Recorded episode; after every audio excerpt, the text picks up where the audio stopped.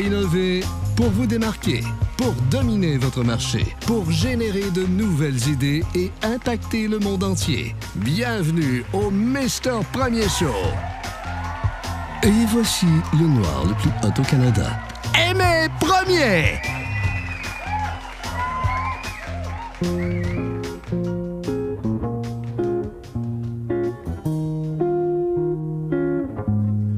Si vous êtes en affaires depuis un certain moment, vous allez sûrement commencer à vous poser certaines questions par rapport à vos offres. C'est normal. C'est normal qu'avec le temps, qu'on questionne ce qu'on fait, qu'on s'assure que nos produits et nos services sont toujours les meilleurs, qu'ils sont en train de répondre aux besoins des clients, que c'est supérieur à la compétition et que les gens les adorent. Maintenant, quand il s'agit de trouver la réponse à ces questions, en général, on nous suggère de parler à nos clients. Parce que franchement, les clients, c'est eux qui achètent le produit ou le service, c'est eux qui l'utilisent. Donc, ils sont très bien placés, en fait, pour nous donner une vision claire, une réponse à nos questions et nous suggérer quoi faire pour les satisfaire. Ça, c'est une erreur qui va vous coûter une fortune. Voici pourquoi. Ce que vous devez savoir, c'est que l'ère où il fallait harceler le client, l'appeler, lui envoyer des emails, lui faire passer des sondages pour avoir des réponses à vos questions est terminée. Cette ère-là est révolue. Aujourd'hui, si vous voulez innover, vous devez savoir que le client n'est pas la source de l'innovation. C'est vous qui l'aide. En fait, si vous questionnez vos clients sur ce qu'ils veulent, quels produits, quels services ils aimeraient avoir, ils vont jamais vous proposer des idées révolutionnaires ils vont toujours vous donner des idées ou des suggestions qui sont très typiques et très normales et qui sûrement existent déjà sur le marché. Jamais le client va vous emmener dans l'innovation. Pourquoi? Parce que le client en général, il sait même pas ce qu'il veut lui-même. En plus, le client n'aura pas envie de se faire passer pour un camp devant vous en vous proposant une idée tellement révolutionnaire que même vous, vous allez lui dire euh, écoute, franchement, euh, ça c'est pas possible, t'exagères un peu. La plupart des clients sont conservateurs. Ils vont toujours vous donner des petites idées, jamais des grandes idées. Si vous voulez aller plus loin, si vous voulez innover, si vous voulez perturber votre marché, il va falloir que l'innovation vienne de vous, pas de vos clients. Alors ne comptez pas trop sur eux.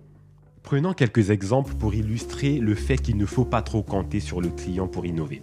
L'exemple numéro un que je peux vous donner, c'est M.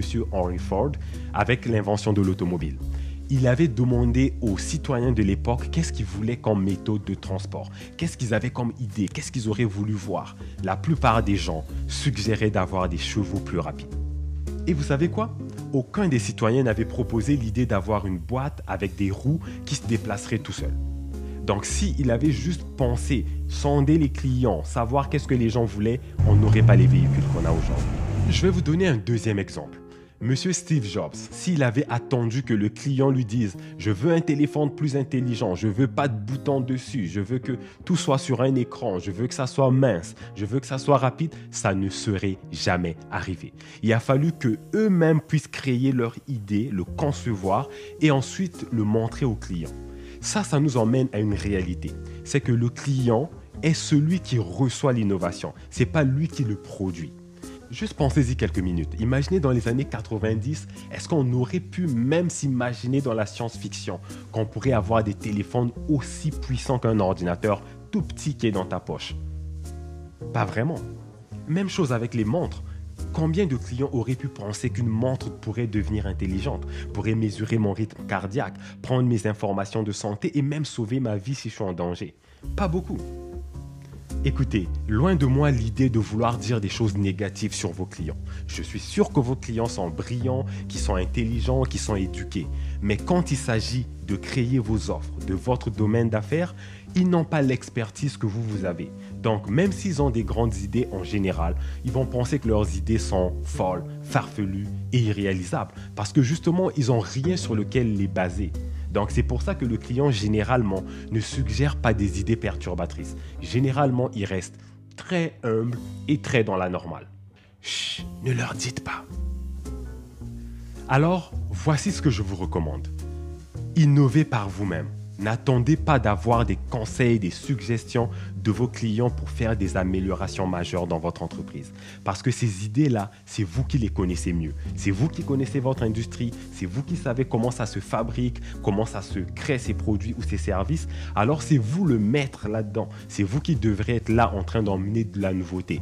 Pas attendre que le client vous dise quoi faire. C'est à vous de leur montrer qu'est-ce qu'ils veulent parce qu'ils savent même pas encore ce qu'ils veulent. Donc c'est à vous prendre de l'avance, d'innover et de changer le monde. Faites-vous confiance. Faites confiance à vos propres idées. Faites confiance à votre instinct. Essayez des choses. Faites des tests. N'ayez pas peur de vous tromper. Et peut-être qu'un jour, vous finirez par générer une idée tellement exceptionnelle qu'elle finira par perturber votre marché et changer la vie de vos clients.